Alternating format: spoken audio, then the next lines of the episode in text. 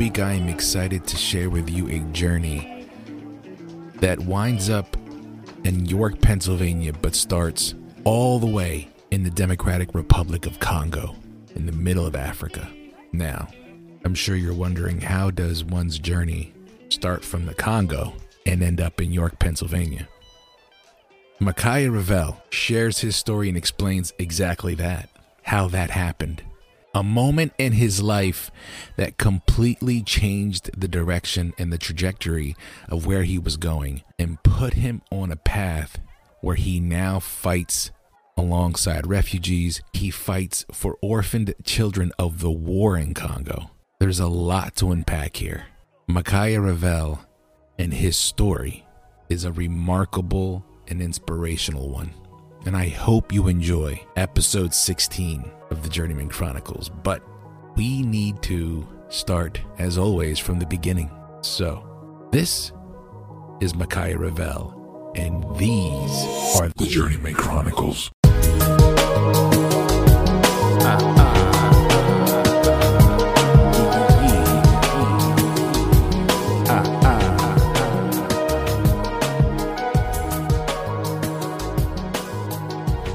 Oh man, good morning, good afternoon, good evening. I hope you guys are doing well. It's been a long two weeks.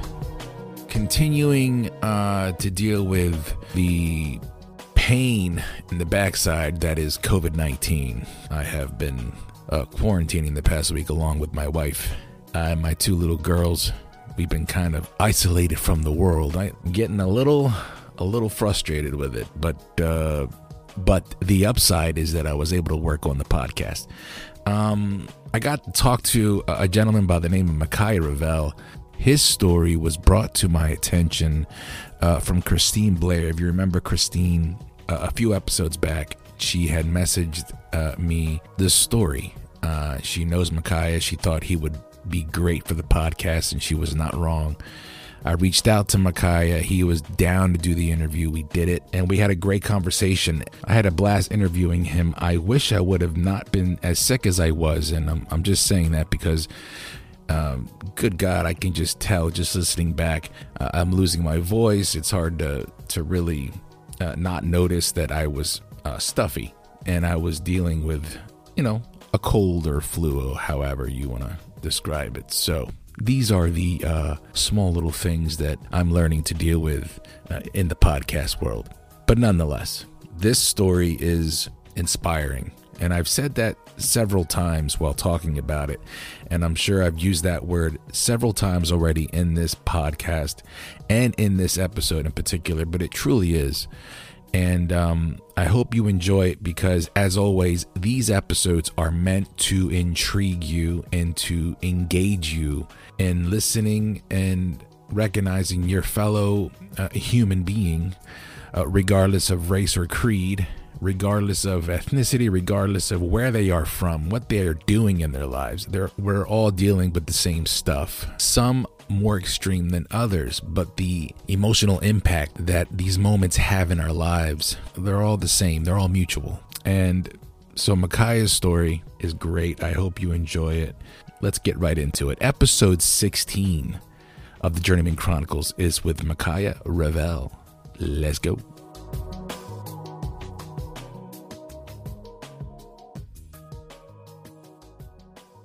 Hello, my friend. Can you hear me? Yes, yes, I can hear you. Can you hear me? Yes, I can. I can hear you well. Nice to meet you. How are you? I'm doing well. Nice to meet you as well. Thank you. Thank you. You were brought to my attention from a mutual friend, Christine Blair. I uh, I interviewed her a couple weeks ago, and she mentioned you, and she mentioned your story.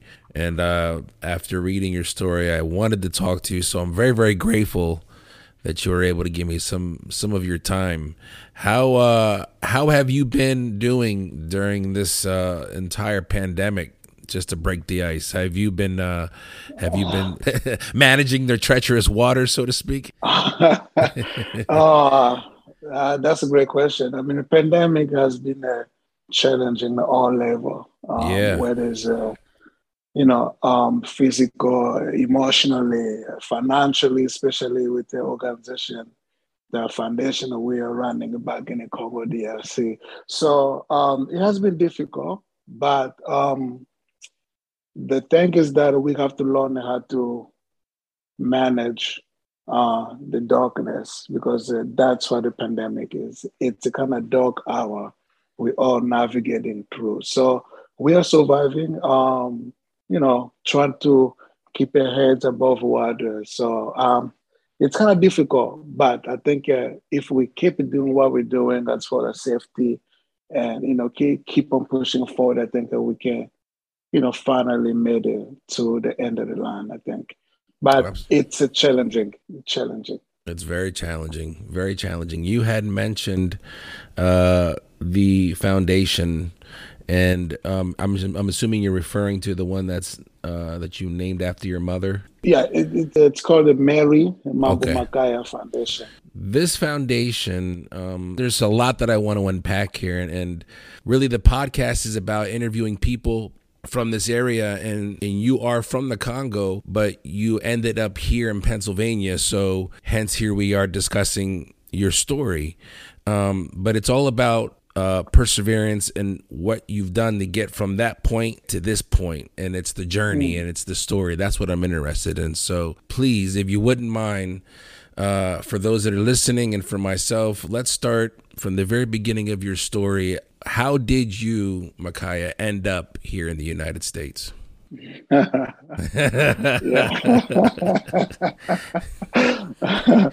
a long story. Um,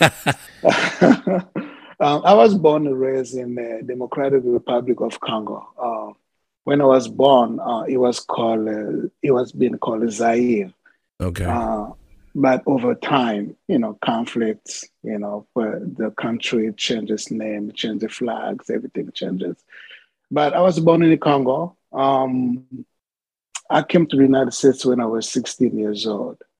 I grew up in a very uh, stable uh, household. Uh, both of my parents were home. Um, uh, my uh, four brothers. Uh, I am a firstborn in the family, so uh, their family, you know, you know, dynamic were kind of stable in a Congolese standpoint because both my parents were working in the government. Uh, back then, okay. they, they were working in the government Mobutu at that time because Mobutu was a president. So um, things were great. Um, uh, things were going well uh, until um, the genocide that took place uh, in Rwanda in 1994. April 1994, a plane carrying President Habyarimana and his Burundian counterpart Cyprien Ntaryamira, both Hutus, was shot down, killing everyone on board. The RPF said the plane had been shot down by Hutus to provide an excuse for the genocide. Well, the genocide was horrible uh, the international community uh, didn't do much, and the uh, victims uh, fled to the neighboring countries. Uh, one of the countries where they end up with was my country, Congo, because we opened a border for this victim of genocide to have a home. At that time, my government were following uh, the uh, Geneva Convention status of a refugee that was took place in 1951. So for that, essentially open the border for uh, these people were fleeing violence to come to my country.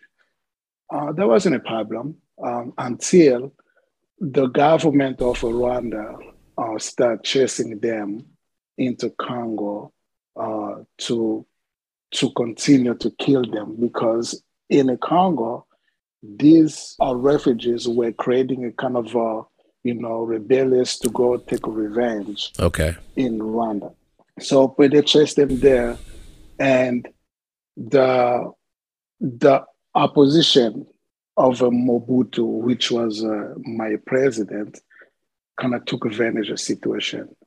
Um, they start training the young boys and from then, they create enough, you know, militias and manpower to go overthrow Mobutu. Um, this event took place in 1997. So Mobutu fled the country.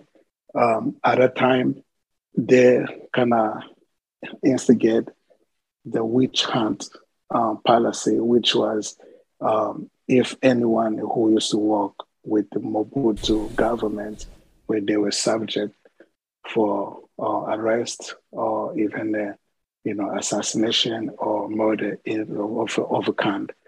So mm. my parent my parents found themselves in a very difficult situation at that time because you know everybody knew you know when they were government workers. And, okay, yeah, I was about to say, know, yeah. So so um were your parents aware like that this could be a problem as the tension yes. was escalating? They were like, okay, we might have a yes. problem on our hands. Yeah. Yes, because at that time uh, the borders were closed um, you know, but the flies were not coming in and out. And um, but the war was already hot in the country, and um, the foreign forces even joined. You know, Congo was invaded by eight different countries.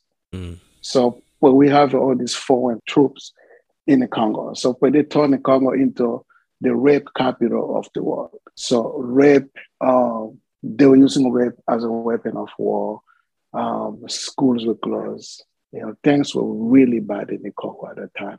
Wow. Uh, because for the soldier uh, in our country, they couldn't speak our language, and it's just a mess. Right. So I was learning how to drive, drive, drive.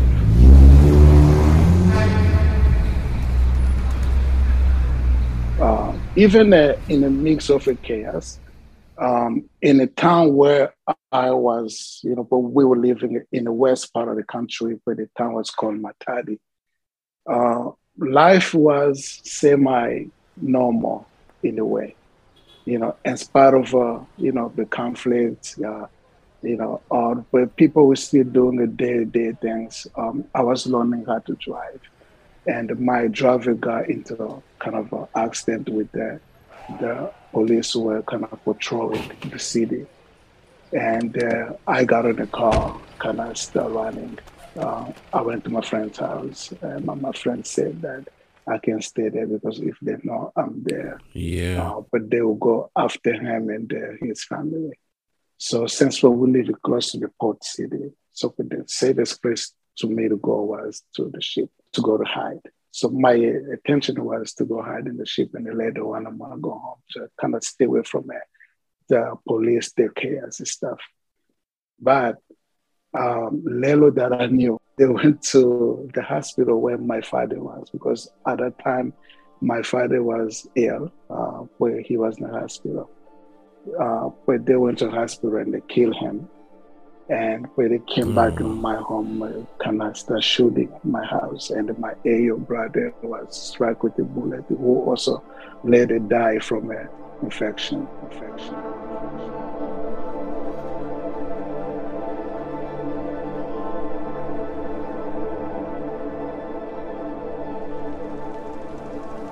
So I um, I spent three days at that in a machine and next thing you know, I was, uh, you know, in the Atlantic Ocean, and uh, the ship crew uh, came in and they got me and they gave me medical treatment because when I was running, I fell and I cut myself in the leg, and uh, there put some band-aids and give me medical treatment.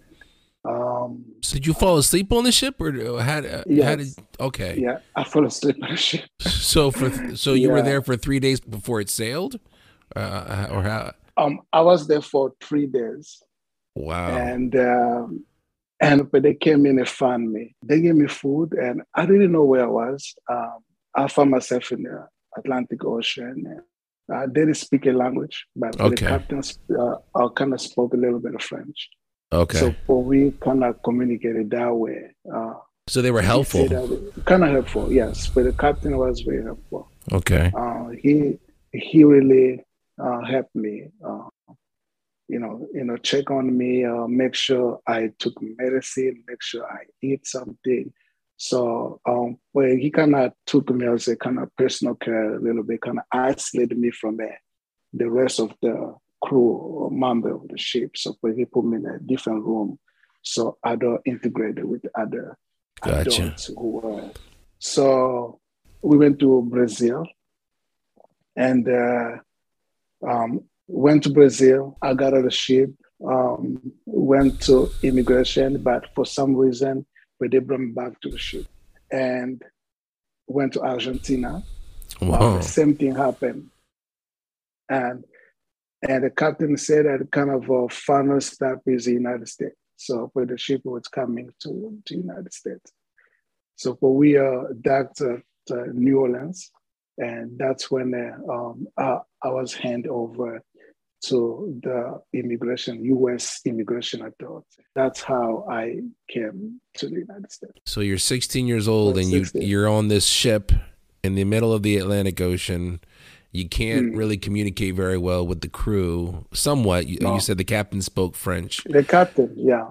Um, I mean, I can only imagine what was going through your mind, but what what was going through your mind at that time? I mean, that you had no idea where you were going at all. Um, at the time, I was thinking about my mom. Yeah. So um, my mom, um, you know, was my uh, kind of, uh, which was my right hand Sure. person, uh, where she was my hero. Um, uh, but she sacrificed so much for me, and she was in my mind because I knew that if uh, she's okay, everybody else will be okay. She had no idea So- where you were. I'm assuming, right? No idea. No idea. No, nobody knew uh, where I was. And, uh, you know, my brothers later told me that they thought I was dead, Uh, you know, that, in, you know, I got killed somewhere and but they will never find me again. how long was it until your mom got word that where you were and that you were alive? Uh, it was about a month and a half. Okay. Wow. Yeah. And that's in the United States. So now you're in the United States, handed over. And what happens with you now? Growing up in Africa, you know, in the Congo in particular, but you grew up with some kind of attitude because Sure, yeah. you know, in a school, you know, you know, like everybody a bull in school, so you cannot be a victim. Yeah, you got to be tough. You gotta be tough. so, um, so I saw the small boats came to the ship to pick me up with the, you know, tall man, you know, with the uniform, and I told the captain that I'm not getting off of this ship. and and uh, um, the captain said, "No, no, you know, I'll put you up to get out because uh, you know they will help you. They will, you know, try to find a place for you." And I said, "I'm not getting off." So, but they end up getting uh, uh, the the interpreter from uh, uh, Canada, and uh, this uh, kind of wonderful woman, where she was on phone with me, and she explained the process Uh, that you know um, if I uh, get off a ship, you know they will process me, and they will issue protection, and and that's how I was able to get off a ship. So you know, but they were waiting there for quite some time to, Right. to get off a ship. After that, they took me to prison. Uh, I'd never been in prison before. I was terrified. they I took you to prison. night- They took you to prison Yes, in New York or before Yeah. you flew to New York? uh, in New Orleans because Oh, New it was already late. Gotcha. So how to spend the night in prison. Ah, I got you. So that well, Yeah. jeez, wow. So you had to spend Yeah. the night in prison. Gotcha. yeah. So next day, um, I was uh, on a plane to New York, and from uh, New York we drove to Reading, Pennsylvania. You know the the as you're telling me the story, I'm I'm sitting here and I'm one I'm thinking to myself like I if I was in this in your shoes at this moment, I would feel like I'm in a I'm in a Twilight Zone episode where everything just doesn't really seem what it is. It's like when were you able to finally get a sense of like uh, a reality, like uh, some sense of normalcy? Did did it take you a long time because your whole world just flipped upside down in a matter of days? Yeah, um, I was physically sick, Sure. so uh, nothing was making sense. Yeah. But um, what helped was uh, the interpreter was on me, um, of where she was continuing to inform me that um, where I'm going and the why and I'll be able to make a phone call as soon as we get there. So I have in the back of my mind that I will call my mom and I will check on my mom and I can tell her what's going on with me. So nothing else was making sense. Nothing else mattered but the idea that I will have a conversation with my mom, kind of uh, uh, suppress all the negativity what's happening around me because that's what my focus was to talk to my mom. So she was your driving force. She's always been your yes. driving force. It sounds like, yeah. Uh, yes. When you finally spoke to her, tell me about that conversation. When I spoke to her, uh, when they were in hiding. Okay. Uh, so when we couldn't talk long because when the person was in phone and they didn't want to know, but the people know where they were. But they were in hiding, and the, um, but she was in the silence, and she started praying mm. you know, uh, thanking God and uh, kind of, you know, tell him to be strong. But she was extremely happy to hear my voice, and I was relieved to hear my voice. Yeah, absolutely, absolutely. I can only imagine. I know that I'm I'm close with my mom, and so I, when you said that she's my right hand, I I completely understand that sentiment. Um, one of the things that I thought was interesting when I was I was reading up on you was I don't know if it's around this time or not, but you had uh, an experience with somebody that couldn't pronounce your name. Uh, this was in a detention center, we have to go to school um, to learn English, and it wasn't my teacher, uh, but she couldn't pronounce my name, Kiangana Dialungala. Instead, where she uh, said that from now on, my name uh, become a Johnny. That's something much easier sure. for her to to pronounce. I I was okay with that because you know I thought this is how things works. You know, in the United States, you can randomly change somebody's name and you know nothing will happen, and the, the people have to be accepted to what's happening. And uh, uh, people start calling me Johnny.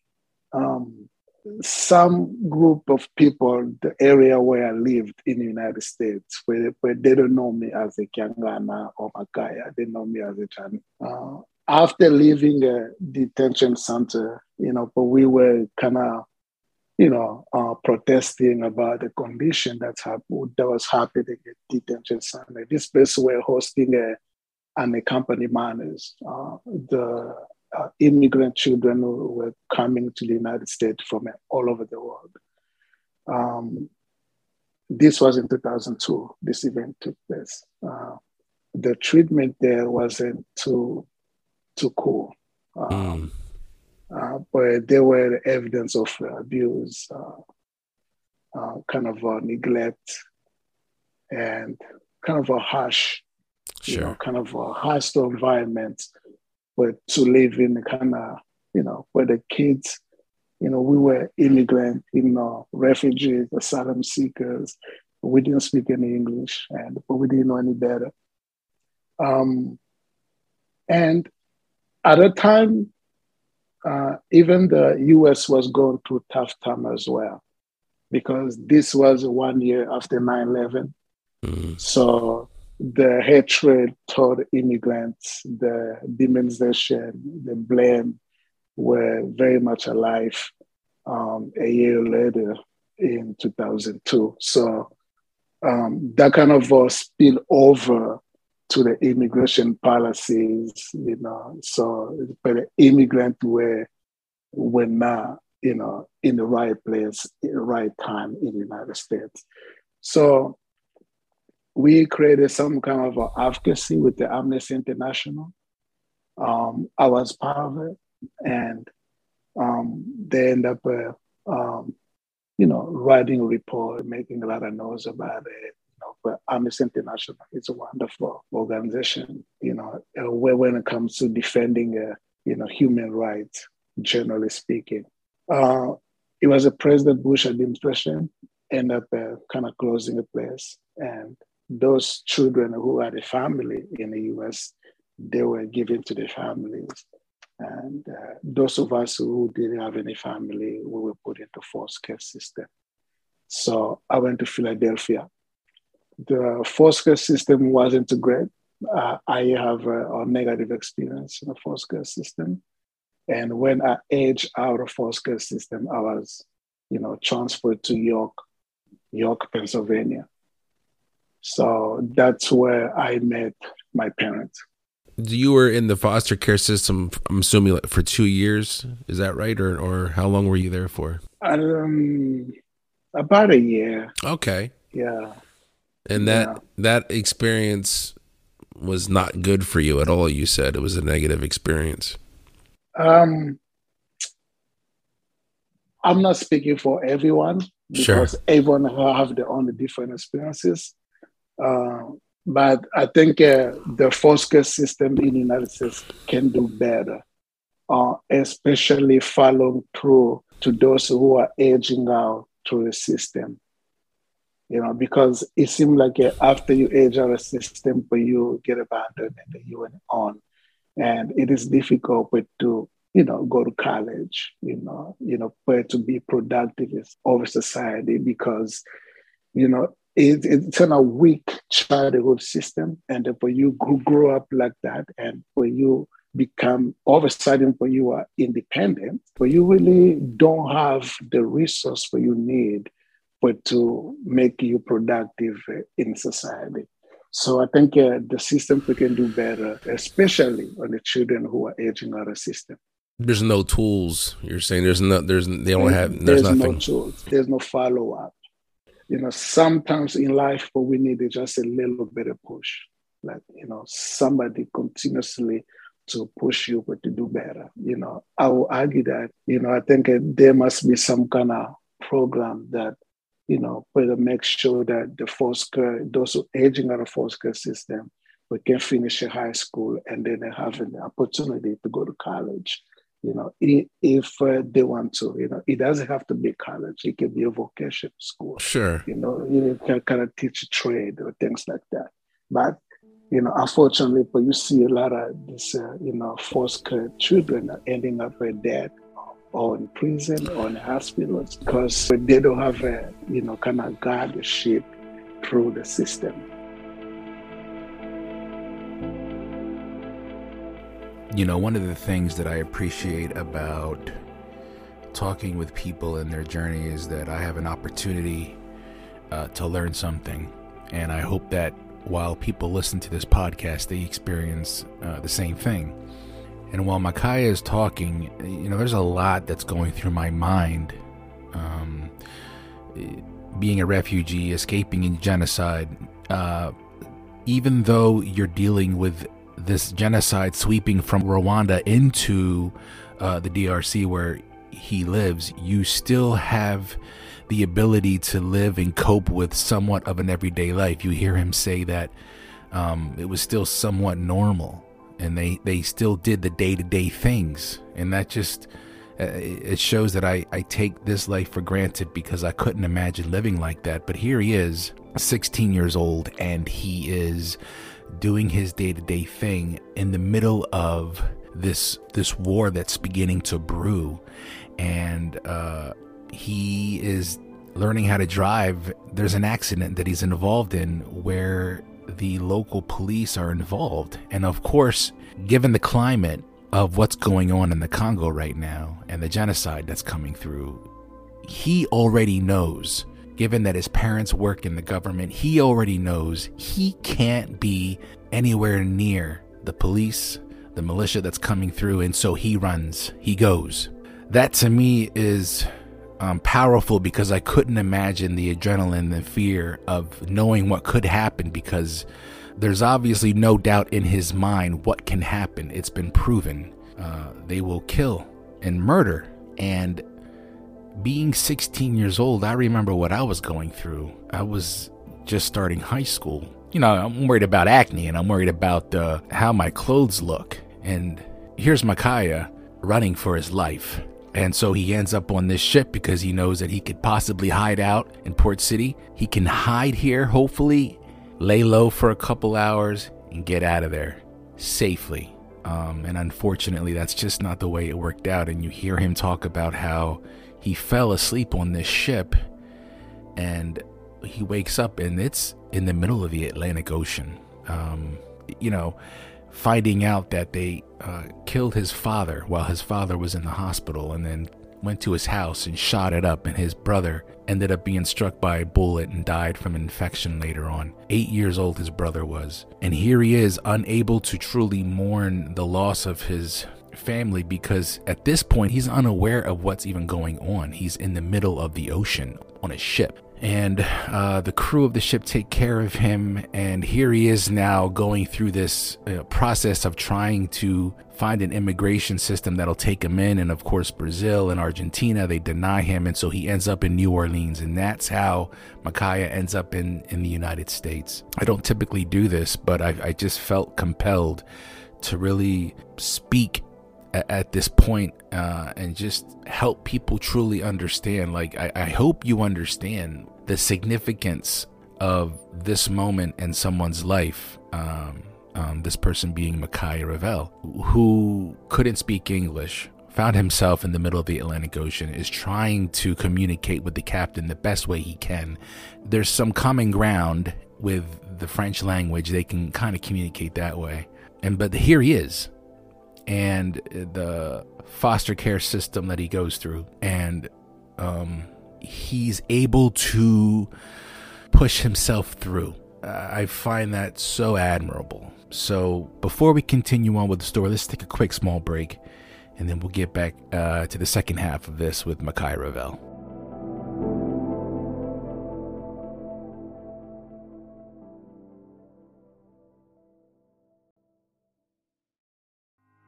Okay, in the second half of this interview, Makaya talks about all of his parents. We get into uh, his birth mother a little bit more. We get into how his birth name, Kiangana Dialungana, how it caused some friction within his family. And we also get into his adoptive parents, Dr. Elizabeth and Alvin Revell. Um, now, Dr. Alvin Revell has since passed, but he was a big part of Makaya's uh, life here. Um, Makaya is very, very fond of him. And Dr. Uh, Elizabeth Revell still, to this this day fights along her son and helps him in his mission for the refugees and for the orphans of the war in Congo.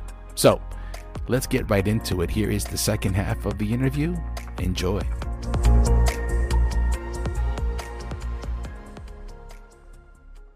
Um, going back to Congo, uh, Mary had me when she was 18 years old, a teenage uh, young woman. Um, she grew up Catholic at that time, you know, having a baby, um, I'm married. yeah. Uh, as a Catholic. Yeah, yeah, yeah. Uh, in, in 1986 was no no. I grew up Catholic. So, I, I know I know that I know that story. um, so her parents uh, wanted her to, you know, kind of, uh, you know, have an abortion uh, gotcha. because uh, what she did was what she brought shame in the family, you know, uh, initially because when she got pregnant. Um, and uh, and there was a complication between my, you know, grandpa and, uh, you know, my, my, my mom and her best friend got involved. And somehow I think uh, uh, my grandpa uh, gave uh, friend something to give Mary, so that complicated pregnancy. And uh, when Mary got sick and she went to the hospital, the doctor informed me what was going on, and she ran away from home. But she went in a, in a remote area uh, called Gamba. Uh, this is where kind of spiritual church. Uh, they believe their own religion, but they believe in their own way of uh, life. And they took Mary and um, I was born in that temple. Oh, so okay. uh, the night I was born, um, the uh, founder of this church, his son happened to be in area and he came and uh, he named me his family name, uh, Dialungana Kiangana meaning that the gift doesn't belong to you. And uh, he told Mary that you just give both to one of us.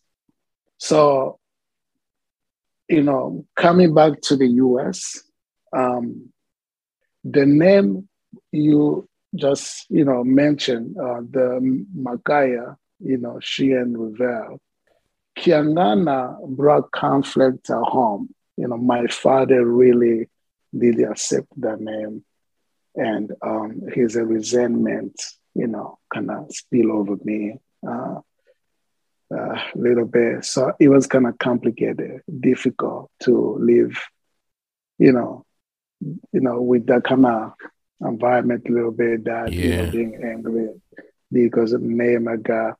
But Mary, my mom refused to change it. And uh, in the back of my mind, um, you know, I always reflect that, you know, the conflicts, like I can hear them in my mind, you know, they're arguing in the middle of the night and I'm pretending to sleep, but I can hear everything's going on there. Mm. And and when I met um, doctors uh, Revells, changing a name was one thing I I hope for. Um, and they uh, allow me to do that. So to me, that's a kind of you know sacred thing that they you know they do for me. Like it's kind of a you know old battle I have been fighting that I can see me winning by you know changing a name that caused me suffering. Sure. It was like you were given an opportunity to finally experience something that you were that you were having for that internal battle that you just referred to. You were you always like did you always want to change your name or was that just something that when you always just kind of it was in the back of your head and then when you finally had this opportunity you were like oh i can do this now or? Yeah i mean i don't even know if uh, you know you can change your name. I mean to me i felt like uh, i was stuck with that. Yeah. But uh feeling uh, um kind of responsible for the conflict oh, okay. So you felt responsible for so the the arguments between your. Oh, gotcha. Yeah, yeah. So it was kind of, you know, even with the birthday celebration, you know, um, you know, Mary, uh, Mary have to celebrate birthday with me in private, where my brother's birthday was celebrated together as family. So it was interesting you know, yeah. to see, you know, I was just ashamed, you know, yeah. feeling ashamed and, uh, you know, responsible and, you know, kind of blame myself for years. Yeah. But now you have this opportunity, you have this new name. Tell me how you met um, Dr. Revells. Um, when I aged out of foster system, like we just, you know, alluded, um, I kind of got kicked out of system. Like, you know, I'm in my own now. Right. so we, with no English. oh, you still no, did, no, so you didn't know English at this point yet? No. Or not at all? I, oh, wow. I, I kind of, uh, I can hear, you know, a little bit certain words, but yeah. speaking, uh, no. Wow. Yeah. So I came to York, PA to live in a group home. Uh, the, but the home was called a Golden Venture. Uh, they were famous here in York, uh, helping a Chinese immigrant during a Bill Clinton administration. So they took me in, and uh, I started going to school in high school. Uh, I attended William Penn High uh, here in York. And in 2005, that's when I received call that Mary has died. Um, I'm sorry. So when Mary died, it kind of, you know, I was in a very difficult space, uh, psychologically. Yeah. Um, I, I, I lost the will to live uh, because, you know, Mary was Mary. So it was difficult uh, obtaining that news that you know Mary dying, and um, I started going to school and uh, kind of planning how I'm gonna kill myself. So um,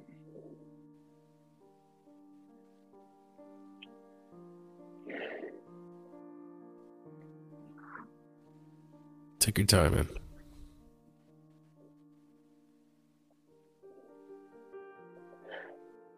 I'm sorry. No, don't apologize. Um, Take your time. It was a dark spot in your life. yeah.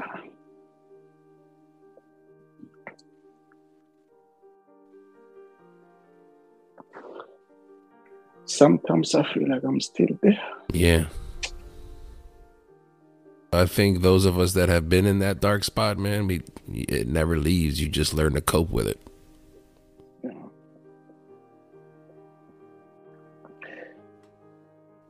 There was uh, somebody who used to volunteer in this facility, um, Leon. Um, knew um, a local local uh, psychologist by the name of Dr. Rivera. Uh, she was doing a pro bono psychotherapy uh, for the immigrants. Uh, you know, helping the trauma. She, Leanne contacted uh, Dr. Rivera, and that's how I met Dr. Rivera. Yeah. She saw something in you.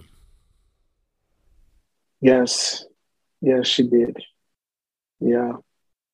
First time we met, uh, she asked me what, what my name was. And I told her my name was Johnny.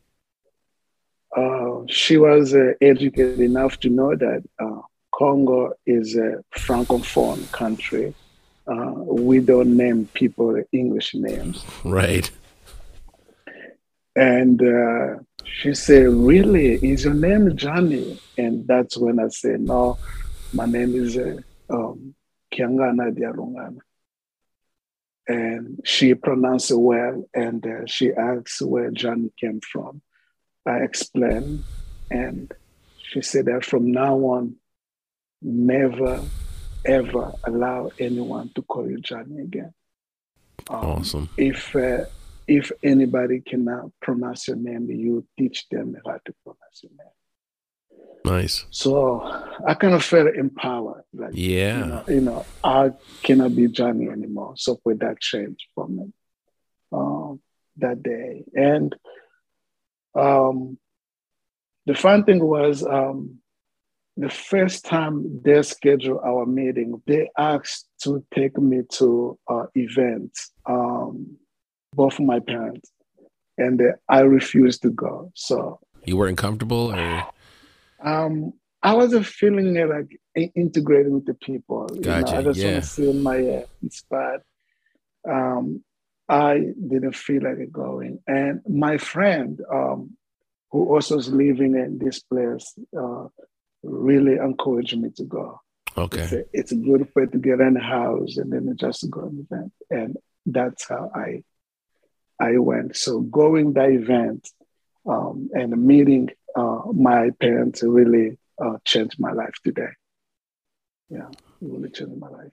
Talk to me about the work that you're doing right now um, in regards to the orphans, um, specifically orphans in the Congo as a result of the war that you uh, that you've been helping. You started, I know you started this foundation, and you're doing a lot of work. There's a lot of stuff that you're involved in, and I just I would like, if you don't mind, I, I would love for you to just share that with everybody. Um, what happened in the Congo uh, was a assault to our way of life that, you know, uh, foreign troop coming in, um, rape, uh, committing a genocide, Yeah, ethnic cleansing in my country, and supported by multinational corporations simply because for we have a, you know, uh, natural resource that they needed.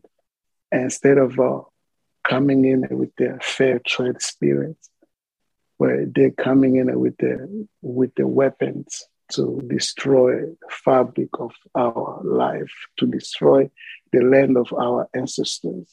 uh, by instigating violence. We are not violence people.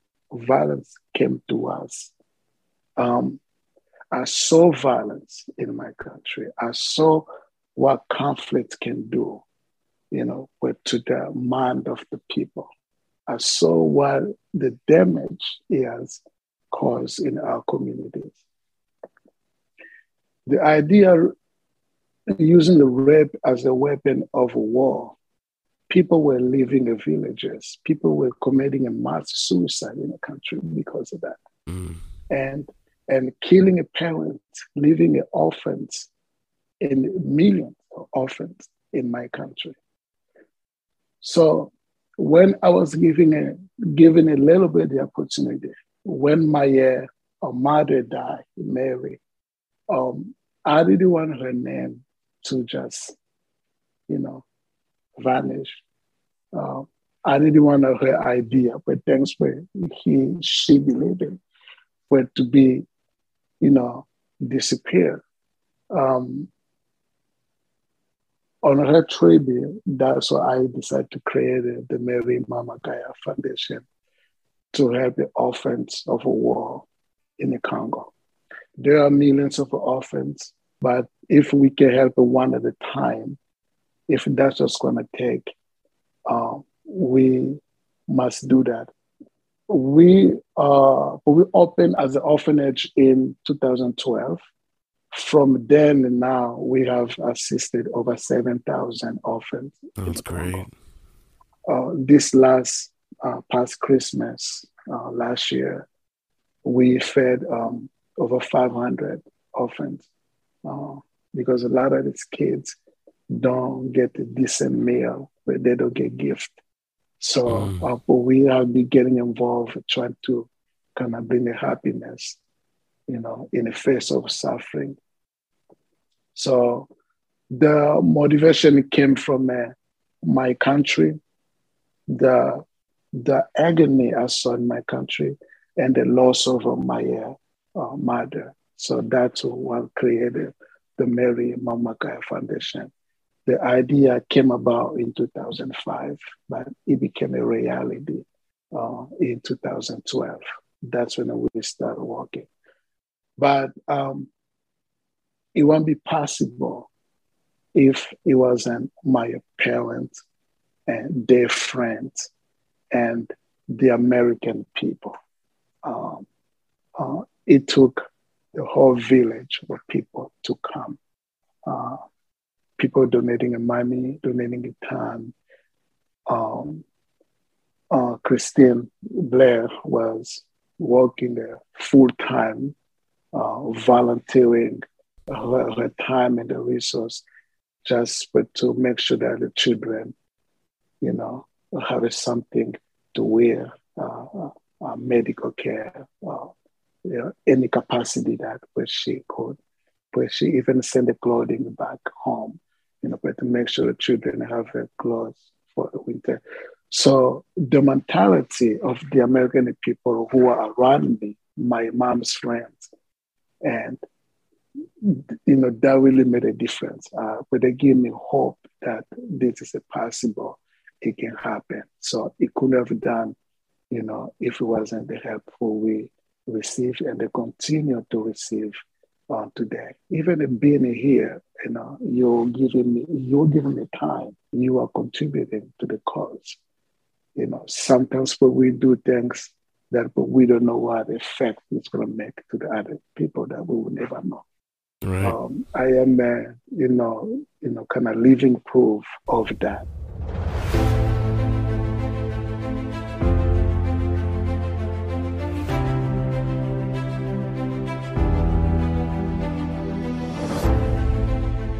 You are. You're a great example of that. The possibilities are endless, um, and you know, hearing hearing you talk, uh, I'm I'm just overwhelmed with a lot of different emotions right now because your demeanor is calm. You wouldn't think that you've gone through this traumatic experience, but the traumatic experience that you've gone through, it didn't keep you down.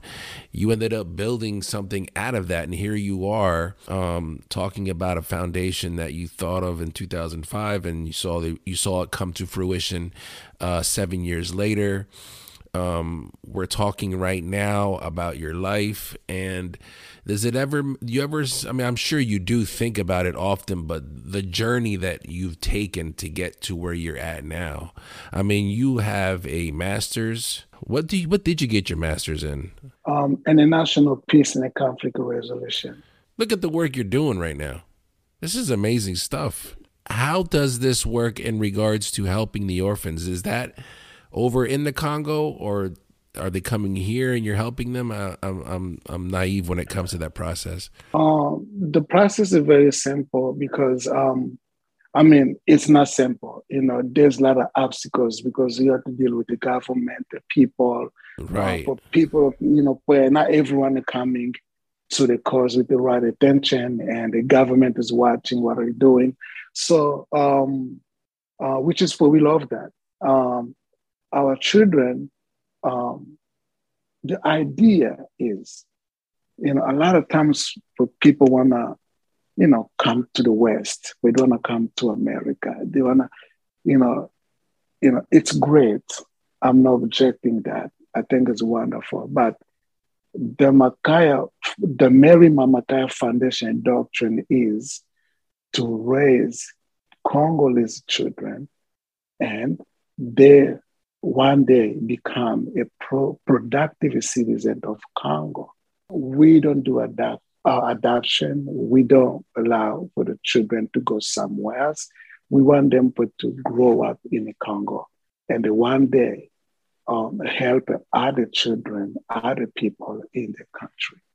So um, we only get our, our children at uh, under the age of one so, we get them fairly young, so we can raise them from a you know beginning, and then so we can become a for the people they know all their lives. But we raise them in the Congo, and uh, but we have a full staff in the Congo, which is uh, uh, people are doing a tremendous job, and uh, we train young people, and also you know how to be, you know, uh, peaceful, you know, dialogue because in a society such as the Congo, where people went through so much, you know, conflict, violence, economic conflict, gender-based conflicts, you know, kind of, you know, homophobic.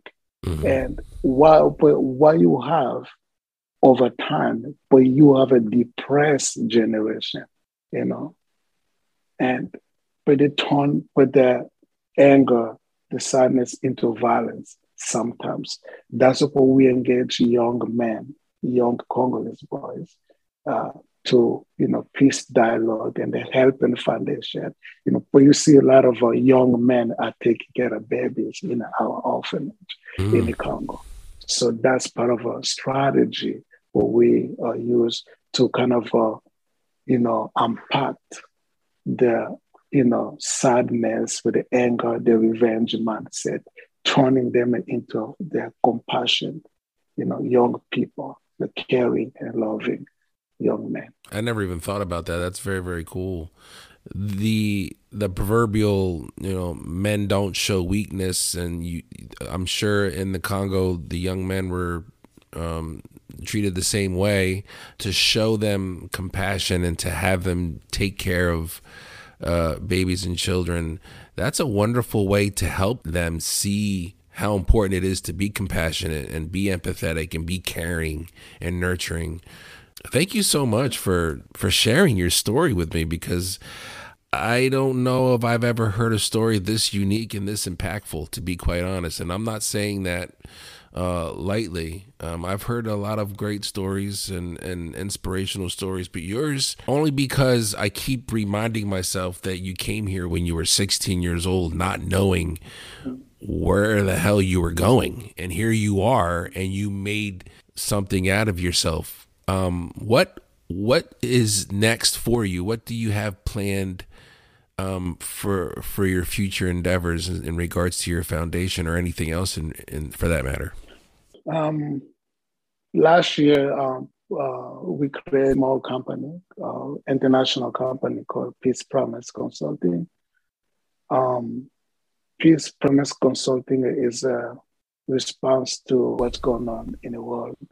So what we do is we, you know, uh, contact these entities and they tell us what's going on, how we can help them.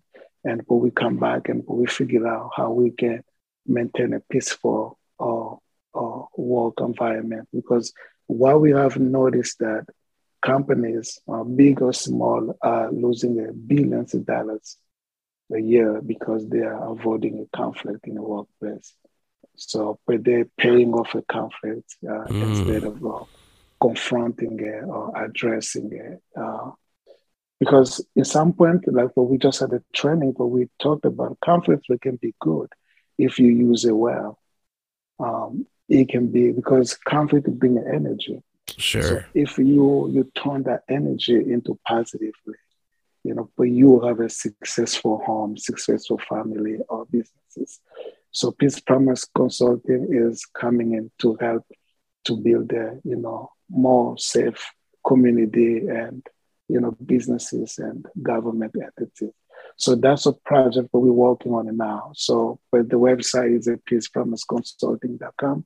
I really encourage uh, people to look at it and see what, you know, what we offered. And um, what's next? Uh, you talked about, you know, how I came here. Uh, it has been uh, 20 years. 20 years. 20 years. Um, it will be 20 years in December, but I'm still, you know, fighting the immigration system. Oh, wow. So, um, uh, in uh, April of uh, this year, I'm going to go back in court and continue the fight. Um, and we'll take it from there.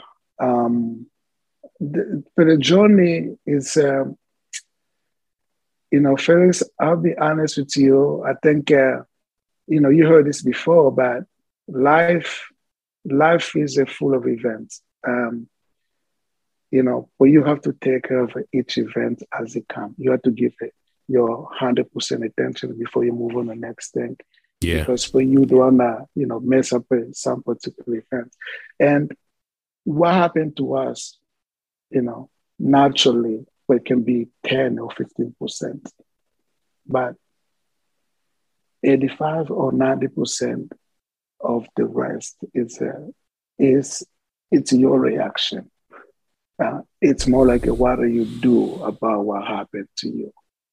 So um, my story is not unique, uh, but you hear a lot of uh, uh refugees uh, today, you know, where they're coming from uh, um, Nigeria or Sudan or Afghanistan or Syria, you see some kind of similarity. Um, what's unique about my story is the events that's happening around me. Mm. Um, you know, meeting the people that I met here, they invested the time and energy and the resource just so I can be well. That's something that I don't see every day. Um, it's very, very unique. So learning that kind of behavior around me, seeing these people, you know, supporting me, my mom, you know, 24 7 taking care of me, you know, whatever I need, you know, but she's providing my father, my late father, uh, you know, but they, they, they're there for me. So mm-hmm. the only thing I can do is paying it forward. Uh, the foundation and oftentimes um, I speak, you know, around the country, speak to um, young people, try to you know, motivate them, uh, trying to give them a direction in life, uh, trying to teach them something new. Is it because for what happened to me in this country have been tremendously positive, and that's something that I, you know, very much, very much appreciate.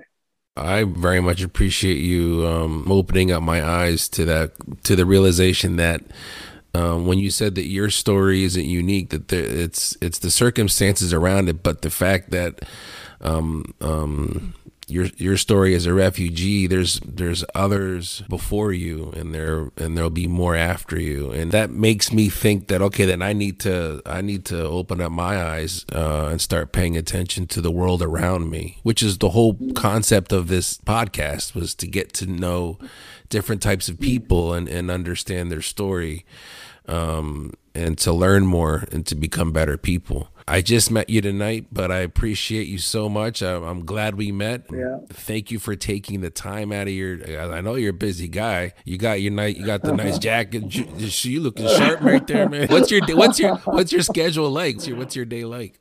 Uh, my day. Um, uh, in morning, uh, I usually go to DC or Silver Spring and I kind of helping in a you know human rights organization there.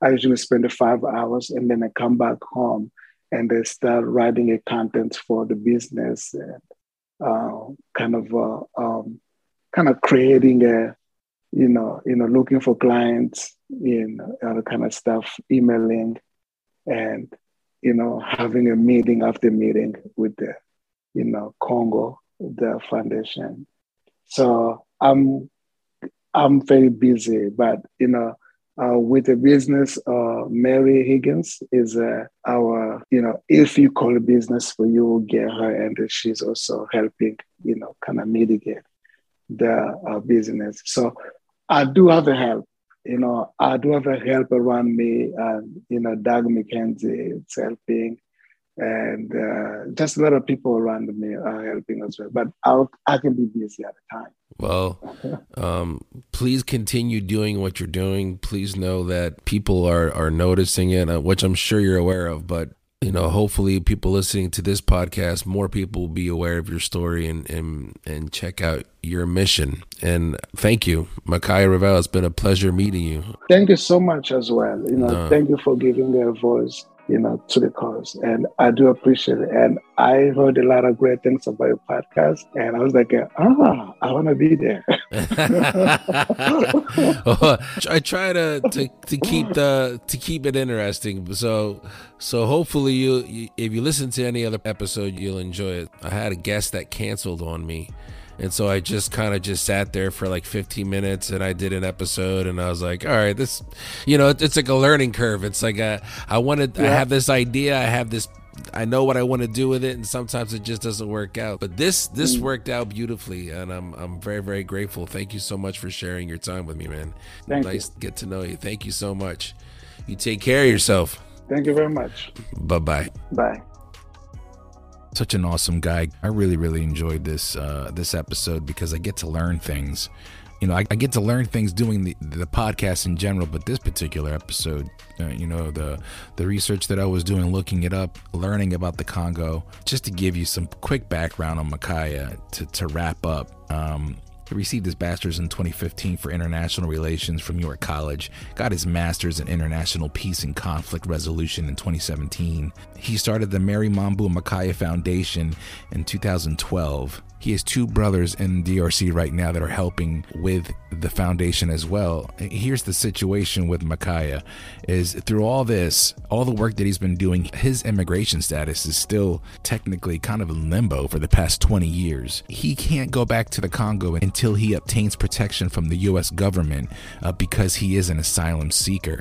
So he's got that on his plate as well. And this April, he's going back to court to deal with that. But, you know, considering everything that he's doing here uh, and the work that he's doing, and he's still dealing with the fact that he, you know, the immigration status, uh, and that is uh, that has to be a lot on him. And my hat off to you, Makaya, for doing all the work that you're doing and still maintaining a level head, even to deal with your own situation. Now, I'm going to be posting links to all of this information in the description, so you can check it out for yourself. But the work that he's doing please help him if you can. If you know anybody that is in position to do a lot of work and help for him, send this information, spread it, share it.